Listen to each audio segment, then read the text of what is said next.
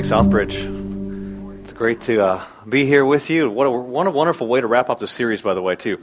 Doing Southbridge Serves. Uh, we're talking about the Great Commission and the series we've been doing called Commissioned. Today's going to be the last one when we wrap it up. We've been going through these five verses over the last four weeks, and today we're going to look at the last part of the Great Commission. The Gospel of Matthew actually doesn't end with a command, it ends with a promise, and that's what we're going to talk about today, and that promise of His presence. I'm going to pray um, just that the Lord would speak to our hearts uh, through the Word this morning, and that we would end being uh, challenged in the way the Lord would want us to, or encouraged, or comforted, whatever it is He desires to do in each one of our individual lives. Let me pray. Father, thank you that we get to open up your Scriptures. I pray that you would uh, speak your Word to me uh, for this service, for those that will hear these words. And I pray, God, that you would clearly make your Son Jesus a big deal, and that you'd put him on display, and people would be drawn to him.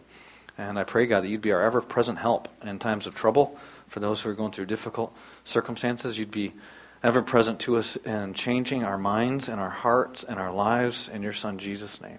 Amen. Well, uh, I think that we're pretty confused as a city. One, I'm not sure if we think we live in Seattle or not because of the rain.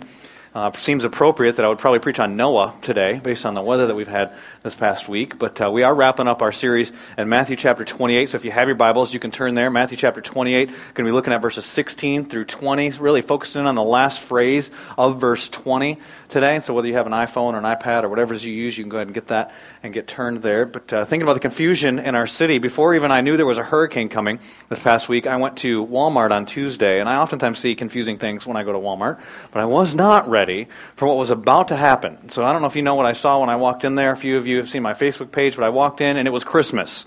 The lawn and garden section, they were selling every artificial tree that you could imagine. And so there they are, even with snow on them. It was 80 degrees outside. And I walked in, this is what I saw. Now, let me remind you, I'm not a Scrooge or humbug or like upset about Christmas. I love Christmas. I'm not like, you know, some people, I know some people that love Christmas. Our, one of my good friends, our shepherding pastor, uh, Pastor Jason, he starts celebrating in November. But I want you to know that when this picture was taken, it was still September. September, October, November, and most normal people, December is when that begins to happen. And so I was thinking about Walmart. I don't know how it works. I don't know how they run their company or any of that stuff, but in my mind, I'm kind of skeptical by nature. In my mind, I don't think that they were sitting in some meeting and said, you know what, let's get them thinking about Jesus more let's really focus on the Savior. I think that's why we should start celebrating Christmas in September. I'm pretty confident what actually happened was some sales executive or marketing executive was looking at the sales reports. We sell way more stuff when we're celebrating Christmas. So let's celebrate Christmas way longer and we'll sell way, way more stuff, is that what I think probably happened. Regardless of what Walmart says, whatever executive, whatever meeting, what is Christmas really all about? Jesus, of course. But we're here at the end of the book of Matthew. Do you remember the beginning of the book of Matthew? It's about Jesus coming and being present. He's Emmanuel, God with us. think about the context of Matthew chapter 1 and what's happening there. There's a young man named Joseph who's pledged to be married to a young woman named Mary, and she finds out she's pregnant. Joseph knows it isn't his. And then God visits him in a dream and says, You name this baby Jesus. He's going to save his people from their sins. And then there's this verse that gets mentioned. It's actually from Isaiah chapter 7, verse 14. Uh, it talks about the Emmanuel, God with us. That God's going to be present. Think about how that changed Joseph's life. Think about the impossible situation that Joseph was in. He's an honorable man. He planned to put her away quietly to keep his honor and to not shame her because he loved her, but he knew it wasn't his, and so he couldn't go through with that. And then God doesn't just say to him, Marry this woman even though you know that's not your baby. He could do that. God doesn't just say, This baby came to her from God. God says, This baby is God. This is God with you. Think about how God's presence radically transforms Joseph's life. And what does God's presence mean to your life? Because we've been going through this passage of Scripture at the end of the book of Matthew, where we're given an impossible command. I hope last week you left and felt some tension. Felt, I can't, I can't do that. Teach them to obey? Like go to all the nations, make disciples? Uh, you're asking me to be responsible for other people's lives being changed. That is not possible. And into that situation, we get this promise today, and it's a promise of God's presence. And so what Matthew does, it's called, Bible scholars call it an inclusio. Includes everything from the beginning to the end. He frames it. It's kind of like an envelope effect, where at the very beginning, he talks about God's presence, and then the very last part of the Gospel of Matthew, it's about God's presence. Gospel of Matthew does not end with a command. If I say to most Christians, what does the Gospel of Matthew end with? It's the Great Commission. It's the command to go make disciples. No, that's not the answer. It's a promise. It ends with a promise. Because what I told you to do last week, it's actually impossible. It's not just a heavy burden. It's not just improbable that most of us will go. And most of us probably felt like, oh, I hope there's some other good Christians in our church that'll do that. You can't do it. But God makes the impossible possible by giving us His presence. And so oftentimes this last part of the Great Commission is overlooked or treated like an add on. It might very well be the most important part of the whole commission. Because this is what makes the whole thing possible it's God's presence. And so I want you to ask yourself as we look at this passage of Scripture today what does God's presence mean to you? How does it change your life? Matthew chapter 28 is where we're going to be. I'll read the same verses I've read every week. The five verses that I've told you are so central to the agenda of the church, but not just the agenda of the church, but each one of our lives individually as followers of Jesus Christ. There's no mystical experience we need to have to know what God's plan is for our life. He tells us right here here's the mission. Now, He will speak to us by His Spirit to show us how we live it out as we're going. But here's the plan. Here are the tracks to run on. And what we talked about throughout this series is really phrase by phrase through this deal. And so we saw the first part, this promise that Jesus gives all authority in heaven and earth has been given to me. He's got all the power in heaven and on earth. And we talked about how that is the promise that drives a life changing church. And then we looked at the command that drives a life changing church, which is make disciples of all nations. That's the only command in this passage. Two promises, it's packaged by these promises. One command, the command in the middle. We said, if you are a disciple of Jesus Christ, you love, it's a joy to you to make disciples of Jesus Christ. And so we spent most of our time that week talking about what it means to be a disciple. And then last week we talked about how to do that. If that's such a joy, how do we actually make these disciples? And we looked at the participles going and baptizing and teaching, but it was teaching them to obey. It's impossible. And then today we're going to look at this last promise the promise that makes this whole thing possible. Remember, the context here is all of the life and works of Jesus, from the miraculous birth in Matthew chapter 1 to his baptism, his temptations, his teaching ministry, his miraculous ministry, his compassion, his being betrayed by one of his own disciples, his, the worst crime that's ever been committed in human history, his murder, which God used for your greatest good. And then his resurrection. You know the Easter sermon. He is risen. He was risen. It's about the tenth time he's appeared to his disciples. And it says here in verse 16 Then the eleven disciples went to Galilee, to the mountain where Jesus had told them to go. So they take the first step of obedience. They're available. Here I am, send me. Then they saw him, and they worshipped him, but some doubted. And remember, we talked about this. Doubt's probably not a doubt in the fact that this is Jesus and that Jesus is raised from the dead. One of them has actually put his hands on Jesus. They've seen him eat food, Luke chapter 24. There's probably no doubt that Jesus resurrected. They've seen him maybe as many as 10 times. There's no doubt this is Jesus. The doubt's in themselves. Maybe they remember what Jesus said in John chapter 15 no student is greater than his teacher. They hated me, they're going to hate you. And then they just saw what happened to Jesus and they crucified Jesus and they thought, I can't do that. They're doubting. And then Jesus came to them and said, in the midst of their doubt, all authority in heaven and on earth, not just all authority on earth, not just over every circumstance and every relationship and every person and every army and every war and every tragedy and every victory, but everything on earth and everywhere else, all of it has been given to me. Therefore, that hinge word, based on that authority, go and make disciples of all nations, our command. How? Baptizing them in the name of the Father, the Son, and the Holy Spirit. Teaching them, but not just knowledge. Teaching them to the point where they actually do the things that we say, to obey everything I've commanded you. Had to seem overwhelming. And surely I'm with you always. I am with you always to the very end of the age until the mission is completed. Matthew 24, 14. When every tribe and every tongue and every nation, when they've all heard the gospel, and when I come back to the end of the age, until that moment. So this isn't just for the disciples, just in this first century. It's for all of us until the end of the age, until the mission is complete. I'm with you. And we talked about the structure of this passage. Verses 16 and 17 give us our context. They go to this mountain, the mountain, we don't know which mountain, but it's the mountain Jesus told them to go to. They show up, they're available. Some worship, but like most of us, even in the midst of our worship, there's doubt. And so they're worshiping and doubting. And into that, before they even get the command, they're doubting. Into that, Jesus gives that promise all authority, all of it. All there's no authority that he doesn't have. There's nothing he doesn't have authority over. There's no life he doesn't have authority over. There's no situation he doesn't have authority over. No circumstance he doesn't have authority over. All of it's been given to him. Remember, authority is not just power, it's the right to use that power. And he says that hinge word. Therefore, Because of all that authority, because of all that power. Therefore, go make disciples. Go where? As you're going, as you're living your life, as you go to IBM, as you go to work, as you're raising the kids, as you get up in the morning, as you're walking through the neighborhood, as you're going to the gym, as you're doing whatever you do. Go make disciples of everyone you come into contact with. And for some, that'll mean going to Madagascar. For some, that'll mean living in Cary. And for some, it'll mean going to the person that's from China that lives down the street. And for some, it'll mean going to China. But as you're living your life, you go and you make disciples of them. What does it mean to make disciples? You baptize them. You teach them to obey everything I've commanded you. But you don't understand. I'm not that smart. I don't have the resources. I don't know how to do the thing. Wait, I'm with you. I am with you. Same promise at the very beginning.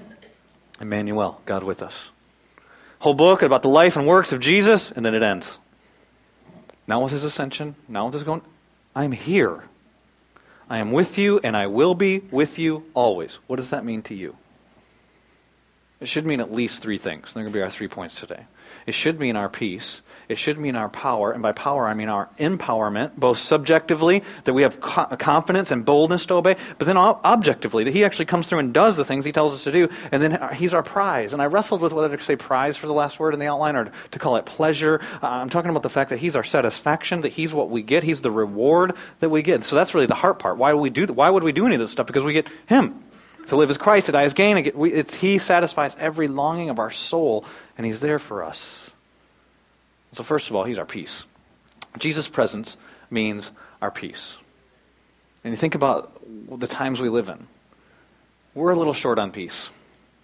I don't just mean wars and rumors of wars and stuff that's happened with ISIS, uh, the fear of you know being hacked by you know Russian governments or whatever. You know what's Snowden actually telling them over there? Because I know they listened to that one cell phone call I had. You know, it was not all that stuff. It's not just that, but in our own scenarios, just basic fear of the unknown.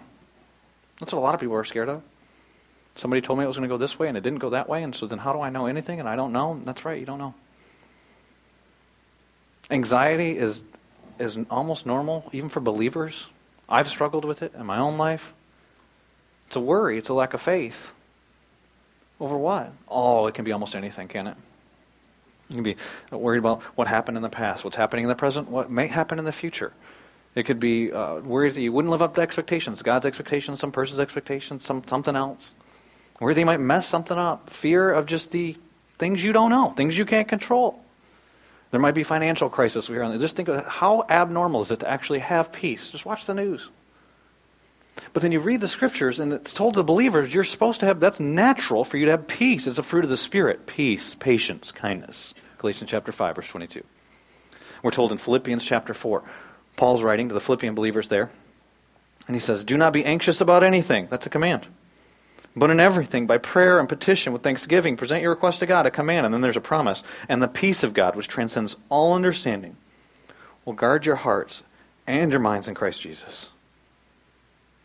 Jesus talks about it. You worry about stuff, and it's going to not make you live any longer. It's not going to make you any taller. Got a cubit to your stature, King James. Count it a second to your life, NIV. But seek first his kingdom. See, the problem is we forget about his presence. Think about where the disciples are at. We already know verse 17 says that they doubted. Then they're given that promise All authority in heaven and earth has been given to me. Awesome for you, Jesus. What does that mean to us? Because you're leaving. Think about how things have gone for them. Things have not gone as planned. They left houses and spouses and kids and their dreams and their businesses. They left everything in their bank and it all on Jesus. And what did they expect of Jesus? They thought that Jesus was going to overthrow the government that was oppressing the people of that time that was taxing them beyond what is even thought of reasonable. Almost all of their income, some say 80 to 90% of their income was being taxed. So they were for big government. Some of them left because they were sick of the religious oppression. The Pharisees saying, oh, you got to do all this, and then you do all that. Then, but there's a little bit more, and there's a little bit more, and you can never quite do enough. And then there's the Sadducees, the religious liberals. I don't believe in anything spiritual. They're just kind of out there. It's like spiritual. Let's just get together and sing songs and just be nice to each other. And they're tired of all that stuff. And so they go to Jesus because Jesus is going to change all that stuff. And he's teaching with authority and he's doing miracles. And they start arguing who's going to be number two? Who's going to be number three? This is going to be awesome. And then, even though he told them it would happen, when he dies, they're all shocked. Then he comes back. All right, now he's going to do it. And then he says, and essentially what the Great Commission is is this I started it, you finish it. Me? you remember me? I was the guy in the tax collector's booth. Do you remember me? I was just fishing. I'm not qualified. And that's what most of us feel like. And Jesus gives them this promise I am with you. And he is our peace. Paul says that in Romans chapter 15, verse 13. May the God of hope fill you with all joy and peace. How? As you trust in him, so you may overflow with hope by the power of the Holy Spirit. He is with us. Notice in your verse, go to verse 20 that we're looking at in Matthew chapter 28. If you have your Bibles, if you haven't opened them up yet, go right there. We can pop it up on the screen if you've got it there. What does the promise actually say? We misquote this promise a lot of the times. We say, I will be with you. It doesn't say, I will be with you. It says, I am with you. He's not talking about after the day of Pentecost. He's not talking about the Holy Spirit. This is Jesus' presence in your life. He says, I am with you when? Always. It's unconditional. He does not say, if you obey the Great Commission, then I will be with you. If you get holy enough, then I will be present. If you learn enough, if you'll, there's no condition. It doesn't matter if you're Jonah and you're running from God, He's present. Or if you're Paul and you're trying to live out with everything that you have in your whole heart, soul, mind, and strength, this commission, He's present. I am with you always. But the reality is that many of us don't experience that. And that's one of the very reasons why we lack peace. And there's lots of reasons why we don't experience it. I think about just even thinking about the end of the, the ministry that Jesus had here on earth and the commissioning of his disciples. And John chapter 20 and 21 gives our, his version of what we get in Matthew chapter 28. And he tells some stories that Matthew doesn't tell us. And so what ends up happening is we know that, like Peter, take Peter for example, he's oftentimes a spokesperson for the disciples. He's denied Jesus three times. Jesus died. And then he raises. But what he's doing is he's hiding in this room with all the other disciples, and they're terrified. And the first words that Jesus says when he appears to them in this room, behind locked doors, where he appears to them, get that for a second, he shows up and he says, Peace be with you. And they're terrified. They're scared. And he says, I'm going to send you out just the Father sent me out. So you're going to go do the work that I was sent to go do. So I came here, I died on the cross, I did all the work that you couldn't do, and I'm going to send you out to do stuff you can't do, which is tell the whole world about it. And then Peter gets an experience. He gets restored by Jesus, one of my favorite passages of Scripture in the New Testament. Just he denied Jesus three times, he gets restored. Go feed my sheep, go feed my sheep. Then he gets to have this experience with Jesus that almost all of us would say we wish we could have. And I say that we say we wish we could have, but I don't think we really want it. What ends up happening is that Peter gets told God's plan for his life. Now, most of us would be like, God, if you just told me your plan, then I'd do it. What we really mean is, God, if you just tell me your plan for my life, then I'll decide whether I think I've got a better one think that's what I mean sometimes. And Peter goes on this walk with Jesus after they have breakfast together, and he gets restored. And he says, "I want you to feed my sheep. I want you to feed my." And that kind of gives you the parameters, the general tracks to run on. But then he starts telling Peter details, and you read it in John chapter 21. And he says, "When you're young, life was like this. When you get older, it's going to be like this." And he was sharing these things with Peter. And John tells us as he's writing this out, so that Peter would know the kind of death that he was going to die. He was going to die a martyr's death in order to glorify Christ. And he's warned. He's told about it ahead of time. And so, Peter, you're going to be my man. You're going to go preach this message. People are going to get saved. All this is going to happen. And what does Peter do? They're walking along the shore. He's getting told God's plan for his life. And he turns around and he looks at the guy behind him goes, What about this guy? Isn't that so like us? Jesus is standing right there with you, telling you his plan for your life. And you're going, What about John's plan? What is John's plan for his life? I want to see if I like his plan better. Like, what's he thinking in that moment? And I look at it and I think to myself, how often I want to compare myself. What about, what do you do in his life? Maybe I wish you do that in my life. Oh, I'm glad you didn't do that. And you start looking at other people's lives. You know what Jesus says? Jesus says to Peter, you got the same problem that you had when you didn't when you were walking on water and you took your eyes off me. He says, What is it to you if I don't ever let that guy die? It's not what he's saying was going to happen to John. He says, But you follow me. You focus on me. When he tells us here, I'm with you, I'm going to be with you always. Not just from walk, walking along the beach. I'm with you now, ever present, right now, all the time. In your life and in mine too. This wasn't just for the disciples then. So why do we lack peace? Oftentimes we ignore his presence. So we're just unaware that it's there. It's like a few weeks ago, I had this idea. I don't know why. I had a lot of bad ideas. This was one of the bad ideas that I had. Um, I had this bad idea I was sitting at the table, kind of happened in the moment, and I said it out loud. That was the problem. I a lot of times verbalize my ideas as they're happening. And uh, sitting at the table with the whole family, and we're talking, and I'm just thinking about making memories. And I said, we should camp out together. I am not a camper, okay? I do not like to camp. Going to a hotel is about as close as I plan to get to camping. I'm what uh, Jim Gaffigan calls indoorsy, if you've ever seen Jim Gaffigan before. I, I don't like that idea. But for some reason, I was sitting there with the kids. We were all excited. And I said, we should camp out. We'll camp out in our backyard, which really doesn't make any sense because there's a house right there. you're sleeping outside, and you like pay the mortgage, and there's a bed in there and everything, and you're going outside. And so we decided to do it with our four kids, nine years old to four years old, and we went out in the backyard and we roasted marshmallows and made s'mores and got all excited about getting in the tent. We got in the tent; they were pumped up. Then it's hard to make them go to sleep now, much less when they're in the tent with mom and dad on an air mattress. They're all pumped up. And so I tell them some scary stories, probably scarier than I should have told them. Forgive me, Jesus. And uh, parenting mistakes. But anyway, the. Uh, well, a gift to parents, though, is this the quiet game. Do you know the quiet game? If you don't know the quiet game, we'll do a special seminar out underneath the orange tent today. I'll tell you about the quiet game. So I told the kids, we're going to play the quiet game. They miraculously all get silent. You all win. Like, you know, there's no winner. But anyway, they, they get quiet. But as soon as they get quiet, I heard something that I'm pretty confident shouldn't be happening in North Raleigh. It was this noise that it sounded like an owl had crossbred with a coyote. Kind of like, it was just crazy noise. And what I pictured in my mind as soon as I heard it was a predatory monkey that probably had purple on its face and wanted to eat me at that moment. I was pretty, pretty sure. And I heard it multiple times throughout, because I didn't sleep, throughout the rest of the night. And you know what's interesting? The next night I didn't hear it at all. The next night I was in my house. The house has walls and a door. And sometimes I watch TV and it's got a real comfortable bed. but I know that it's still out there. It's always out there. It was out there before that, and it's out there still. But I'm not aware of its presence because there are barriers or distractions or comforts. You probably can make the connection.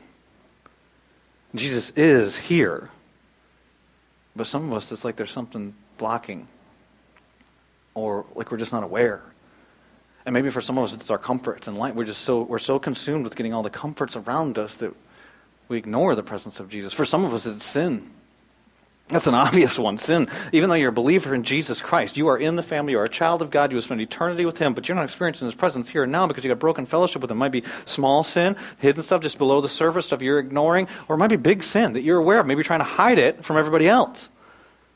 That's why you don't experience his presence. I was reading this week uh, about the revival that took place at Asbury College in 1970. You can Google that, 1970 revival at Asbury College. What ended up happening, they spent 185 straight hours having chapel services. And God did an amazing work. Students were converted, students were commissioned, uh, relationships from broken homes were reconciled, uh, addictions were being broken. God was doing an amazing work. And then what happened was those students went out and started to share testimonies at the local churches. They went to one church in Anderson, Indiana, and just started to share this is what God did, and this is how God worked, and started confessing their sins to this uh, group, this church. And then the altar got flooded with people, and they had 50 nights in a row at this church of services where people were coming from different denominations, different backgrounds, different races, all kinds of, and God was doing a work, reconciling relationships and breaking addictions and saving people and commissioning people and doing, doing this work and started to spread. It all started when one faculty member got up at Asbury College and confessed sin to the student body and then invited other people to confess sin. Let me tell you something. God was present before that faculty member confessed that sin. It's not that they had this encounter with Jesus, like Jesus showed up. Sometimes we use that kind of language. he was just, he was there and he, he hadn't been there before, but now, no, he was there the whole time. I am with you always. But you just, it's like you open the curtain. It's like you the barrier got dealt with. Now, Jesus tore down the barrier between us and God when he died on the Ephesians chapter 2 talks about that, when he died on the cross. But what ends up happening is we break our fellowship with God, with our sin. And he says if you're if you confess your sin, let's say what God says about it. This breaking a relationship that's coming between us.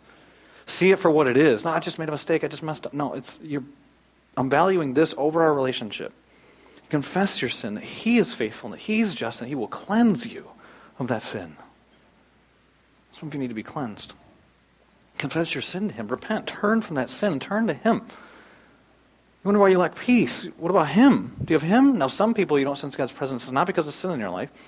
Sometimes it's God's not allowing you to sense His presence because He wants you to go deeper and closer to Him. So you walk through these dark times in life, and He's drawing you closer and closer to Him. He's there the whole time, but He wants you to press into Him. He wants you to come after Him. Those who seek me will find me. Draw near, I'm, he, He's never going anywhere. You draw near to me, you will find me. Those who seek me with all your heart, and He wants all your heart. For some people, we don't experience His presence. It's not because of sin. It's not as He's drawn us closer to Him. We're distracted. We're distracted by all kinds of things. Some people are distracted by their religion. You can be distracted by coming to church all the time and going to Bible study all the time and learning all kinds of stuff about God and trying to do all the nice things for God. And Jesus says to the Pharisees in the, in the Gospels, John chapter 5, verse 39, you, you think that you, you want eternal life, and you think that you have by searching the Scriptures. They testify about me, and you're missing me, is what he's telling them. You're learning all the verses. You know all the stuff, but you're, you don't get it. You diligently study the scriptures because you think that by them you possess eternal life. These are the scriptures that testify about me, NIV. Let me read you what the message says. The message is more of a paraphrase, but I love the very simple words it uses for these verses. You have your heads in your Bibles constantly because you think you'll find eternal life there. But you miss the forest for the trees these scriptures are all about me, the person of Jesus. Here I am, standing right before you, and you aren't willing to receive from me the life you say you want. I have what you want, and I am here. And those scriptures should be pointing you to me, but somehow you're with all your you're so busy with your religion, you're missing the point. And Jesus is the point. And Jesus is the peace. And it's His presence He promises that brings the peace. For some of us, we're just busy. Always got the TV on, always got the radio on, always got something on your to do list that needs to be checked off. There's constantly things that are happening from the moment you get out of bed to the moment you put yourself back to sleep, and it's just always happening. Can you just even think about what it might be like to stop for a little bit? To not turn your radio on in the car on the way to work? In your office, just to stop. Get up a couple minutes before everybody else. I'm just here passage of scripture I read this week, Revelation chapter 8 and verse 1, talks about everything stood still in heaven. The context, I think, goes back to about chapter 6. John's receiving a vision of heaven and what heaven's like, and he's there and he becomes overwhelmed because there are these seals that can't be opened by anybody. And so he starts weeping because this must be important and no one's worthy to open them. And then he's told, no, no, don't, don't weep because there's one who's worthy. He's not human, though. It's the one who has all authority in heaven and on earth. It's the one who gave his life on the cross. It's the lion of Judah, the lamb who was slain. And then Jesus shows up and starts opening the seals. In chapter 7, right before what we read in chapter 8, verse 1, what happens is that John tells us there are so many people from every tribe and every tongue and every nation.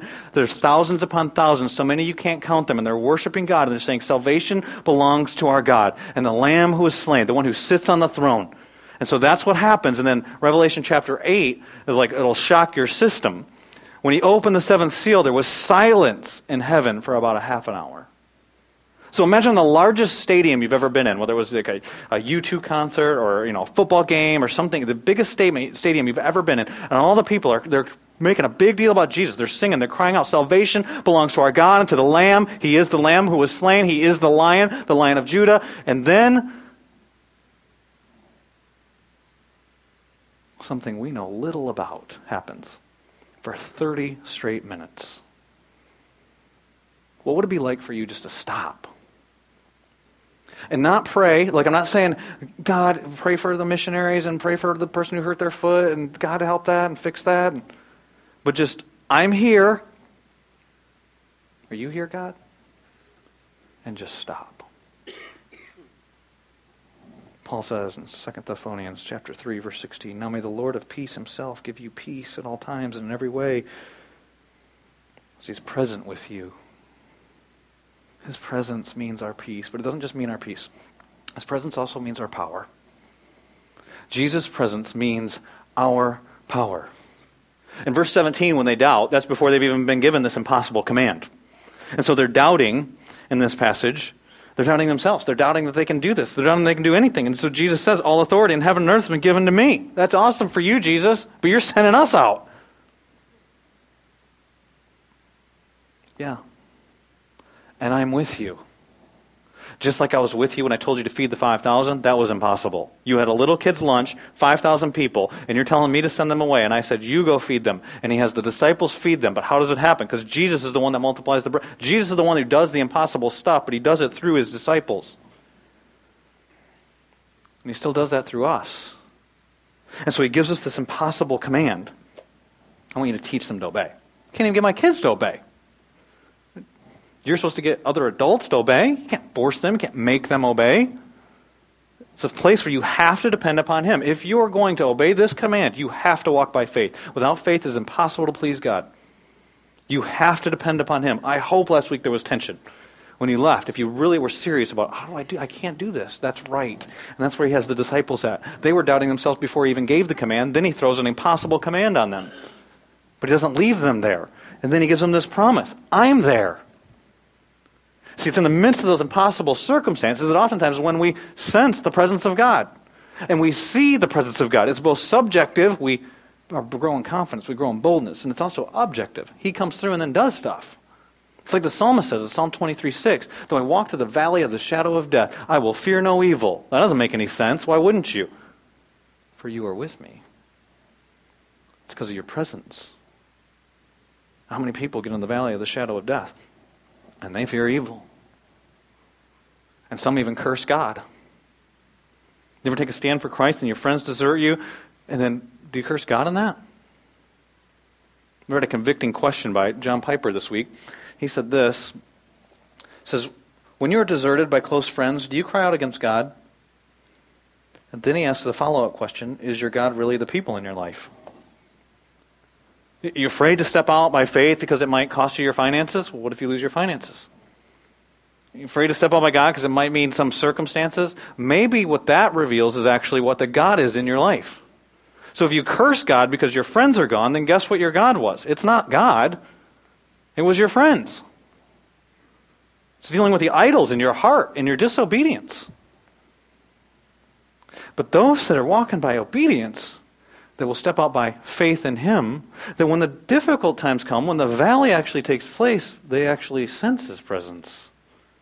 Read people who live by faith. Read people that go through difficult circumstances. You'll find a theme in their story. I was reading this week, I read about a guy that was in the, the 9-11 in the towers, and he was coming down the steps, and he talked about how God was ever present in that moment. What a, talk about the valley of the shadow of death. I read about a woman who was in the Holocaust, Jewish woman, who was angry and bitter. Her dad killed, uh, a terrible situation, and then she came to Christ. And she talked about sensing the presence of Jesus in those terrible moments. The Chilean miners, do you remember them from 2010? There were 33 guys that were 2,300 feet below the earth for 69 days, over two months, underground, trapped. And if you listen to their stories, it's repeated stories of God showing up and doing things that only God could have done, in impossible situations there, and they talk about experiencing God's presence in that. And some people of faith, when they're in those valleys, and this promise becomes real because God empowers them it's like John Paton's a missionary, the late 1800s, early 1900s, in New Hebrides Islands. He went there to reach these savages. In his autobiography, he writes about a night that he spent in a tree hiding from the savages, hundreds of them that were hunting him. He could hear the muskets being shot. They were coming looking to kill his life, to take his life. And he says there was never a time when this promise, Matthew 28, the last part of verse 20, became more real to him. And then 40 years after it happened, He's writing his life story. He says he long, if he could go, he would long to go back to that moment. Now, if I'm writing my life story and I'm thinking about what's happening, I'm probably not thinking, you know, if there's a moment I could relive, it's when about a hundred savage people wanted to kill me. That doesn't even make sense. That's a peace that surpasses understanding. That's an empowerment that doesn't make sense based on these circumstances. That's God showing up when we're doing what He's called us to do which we see with John Paton, we see it with Paul. Remember, we went through the book of Acts, and there's this pattern. Paul goes into a town, preaches the gospel. Some people get saved. Then they get mad at him. They want to kill him. Some of them stone him. All kinds of bad things happen. And he wants to leave, which is natural.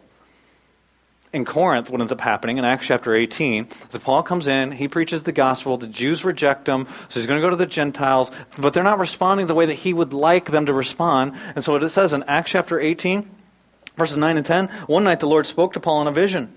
Do not be afraid. Keep on speaking. Do not be silent. Why? For I am with you. I'm here.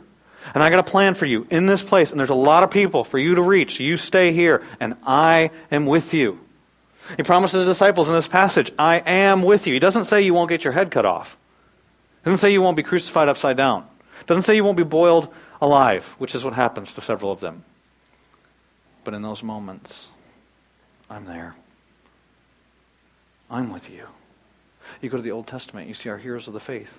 They get commissioned, and what is the promise that goes with it? It's this. Exodus chapter 3, Moses saying, I can't do this. I'm a murderer. you got to find somebody more holy than me, and I can't speak. And you want me to go speak before Pharaoh, the most powerful man in the world? That can't happen. Exodus chapter 3, Moses said, Who am I that I should go to Pharaoh and bring the Israelites out of Egypt? And what, does, what does God say? Oh, you're, good, you're better than you think. Let me pump up your self esteem. No, I'll be with you. You really can't do it, Moses, but I'm going to do it. I'll be with you. What I want you to do is walk by faith. You go to other, parts of the, the Old Testament, Judges, Judges chapter 6, you got Gideon.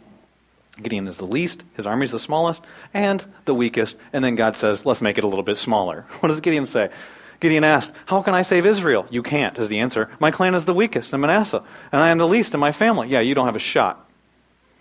Lord answered, I'll be with you. I got this.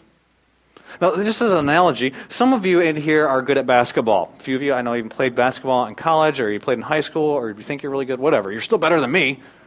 If you came up to me after the service today and said, hey, I'll challenge you some high stakes thing to a pickup basketball game, I would probably, nah, I can't. I'm not that good. I, I don't have a jumper. I'm not very tall. Like all the things are protect against me. I can't do it. But if you said it'll be two on two, and I get LeBron, and you got some other person at our church, I'm feeling pretty good. Some of you are a lot stronger than me. You got biceps just popping out everywhere. I know some of you are soldiers. Some of you have done some crazy stuff. Some of you are fighters, all that kind of thing. If you challenge me to a fight, I'm, uh, I'm good. I don't think so. But if I can have some professional MMA guy in his tag team and I never have to get in, sounds great. Let's do it. Boxing, I get Mike Tyson. Let's go. I feel good. I don't feel very good by myself. Some of you are really smart. You challenge me to the quiz bowl. We go in. I'm not feeling real great about this option but if I get some PhD genius from one of the schools around here, that well, let's do this. You got this one right. Jesus is saying, you, the one who has all authority and all power and has the right to use all that power in heaven and on earth, I'm with you. The creator and redeemer of your soul, I'm with you. Jeremiah, you'll hear Jeremiah talked about because of the Planned Parenthood videos that are just horrendous that are taking place right now. But people will quote Jeremiah chapter 1. I knew you in the womb. The rest of the context for what's happening there, God does. It is sanctity of life in the womb. That is life. That is a child. And he speaks to Jeremiah, a very young man. And he says, I'm a child. I can't go do this stuff. You want me to go and preach to people that they've been given false peace? By, they've been giving false peace. So you can have peace. It's not real peace because it's not based on content. It's not based on the presence of Christ. It's based on some false understanding of your circumstances, false promises. And, and Jeremiah has to go and say, hey, your prophets are preaching peace. You don't have peace. And Jeremiah said, I can't do that the Lord said to me, Do not say I'm only a child. You must go to everyone I send you to and say whatever I command you. How could I do that? Do not be afraid. I'm with you. You keep seeing this promise. Here's, the, here's how you do it because you'll be empowered by me. You should have boldness and courage like the disciples did in Acts. We have to speak about Jesus. You can kill us. We're still going to speak about Jesus. He's with us because you know what mentality they had? Philippians chapter 1. For me to live as Christ, to die as gain. You kill me, I get to be with him. It's a win win. I can't lose, actually, because Jesus is my life. You think about these disciples and the situation they're in. So Jesus comes to them, and they thought that he was going to be the king. They thought that he was going to rule. Then he dies. Terrible. Then he raises. Awesome. Now I'm leaving again. No, not cool. But I'm with you. And so I'm not talking about LeBron James. I'm not talking about Mike Tyson. Think about what would pop into their heads. I was telling my daughter a story for bedtime the other night. Mark chapter 4 story. I said, It's raining. It's raining like it's been raining here Raleigh. Whoa, that's a lot of rain. Sometimes I think I miss these stories because I know them so well. And she gets so enthralled with this. And, and, I said, There's this boat, and Jesus is sleeping, and there's a bunch of fishermen, guys that are professional you know, seamen, and they're crying like little kids. They are? She said. Said, Yes, it's like a hurricane, like Joachim or Joachim or whatever he says his name. This is crashing down a boat. She's like into it. And I said, Then I wake Jesus up, and Jesus says, Calm down, wind, calm down, waves, and it's glassy smooth. And she went, Whoa. And then she said, Can he really do that? Oh, yeah. And these guys were there when that happened. You know what they said? Mark chapter 4, verse 41. They were terrified and asked each other, Who is this? Even the wind and the waves obey him. All authority in heaven and on earth. What went into their mind when he said that statement? The guy who forgave sins, but then they didn't think he could forgive sins, so he said, Well, get up and walk. to the guy who can't walk, he's showing he's got the authority, the power to forgive sins. The guy who shows up at Mary and Martha's house when their brother Lazarus has died, he's been dead for four days. Four days. Wasn't sleeping. He's been in the tomb for four days, starting to stink. They come out. They say, Have you been here? This wouldn't have happened. Do you believe in the resurrection? Do you believe in life? Yet I am the resurrection. I am. We believe that. It'll happen someday. He had told his disciples, I'm glad this happened so that God could be glorified. And he sees them weeping, and then he comes to the tomb. He says, He doesn't do a magic spell, no incantations, no hocus pocus. Just says some words. Lazarus, come out. He has to say Lazarus so all the dead bodies don't come walking out. Lazarus, come out. After being in the tomb for four days, this guy comes walking out. And the disciples saw him do that, just his words. The same guy who had said about a chapter earlier, No one takes my life, I lay it down so that it may be taken back up again. He's now standing there as the resurrected Christ and has told them, I have all authority in heaven and on earth has been given to me, and I'm going with you. Guess what? You got this. You can do this and you keep doing it until the mission is complete, Matthew chapter 24, verse 14, then the end will come. Until the end of the age. I'm with you, and I'm with you always. And it's not based on your obedience, it's not based on what you do, it's not based on anything like that. I am here, and I am your power, and I will go with you. And the things you can't do, you're probably right. But I can, and I'm here. So step on and do them, and you'll see me and experience. And there's a mystical element to this where you experience Him in a way you've never experienced Him before. But you got to walk by faith. You can do it because he's with you. He is our power. And he's also our prize. Jesus' presence means our prize. And by prize, I mean that he's everything in life that you're actually looking for. He's our reward. He's our pleasure. He is the contentment of life. He's, you look through the scriptures, we just got to ask, ourselves, do we really believe what he says? He says, people are hungry. He says, I am the bread of life. They've coming to him because they want a free meal. He's saying, I'm the bread of life. Eat of me. They're thinking he's talking about cannibalism. They don't understand. He's saying, every longing of your heart and your soul Believe upon me, and I will fulfill that. I am the water. You're coming for water? I'm the living water. You'll never thirst again. I am the only thing that can satisfy you. He says in John chapter 14, verse 6, the disciples are confused. He's talking about leaving, he's talking about his death. And he says, I am the way, the truth. They said, We want to go where you're going. He said, I am the way, the truth, and the life. No one comes to the Father but through me. You can't get to heaven except for through Jesus. And he breaks down those three things the way, the truth, the life. We talk a lot about the way as a church. I'll quote that verse, and then we'll talk about how there's no way to heaven except for through Jesus. It's because of his death, because of his resurrection. He provided the way. It was an irreconcilable difference, the fact that God was holy and we were sinful. And when he came to be Emmanuel, God with us, lived a perfect life, then died for us, he created a way. Not one of many ways, it's the only one. But it's a way. At least there's a way. He says, I'm the way. But he doesn't just say he's the way. So he's the truth. We talk about that. Truth. He embodies truth. He speaks truth. But what about the last one? We don't talk a lot about the last one. He's the life. Not just he can give life, he is life. Not just I can provide for you a way of good life, I can fulfill your dreams and all your.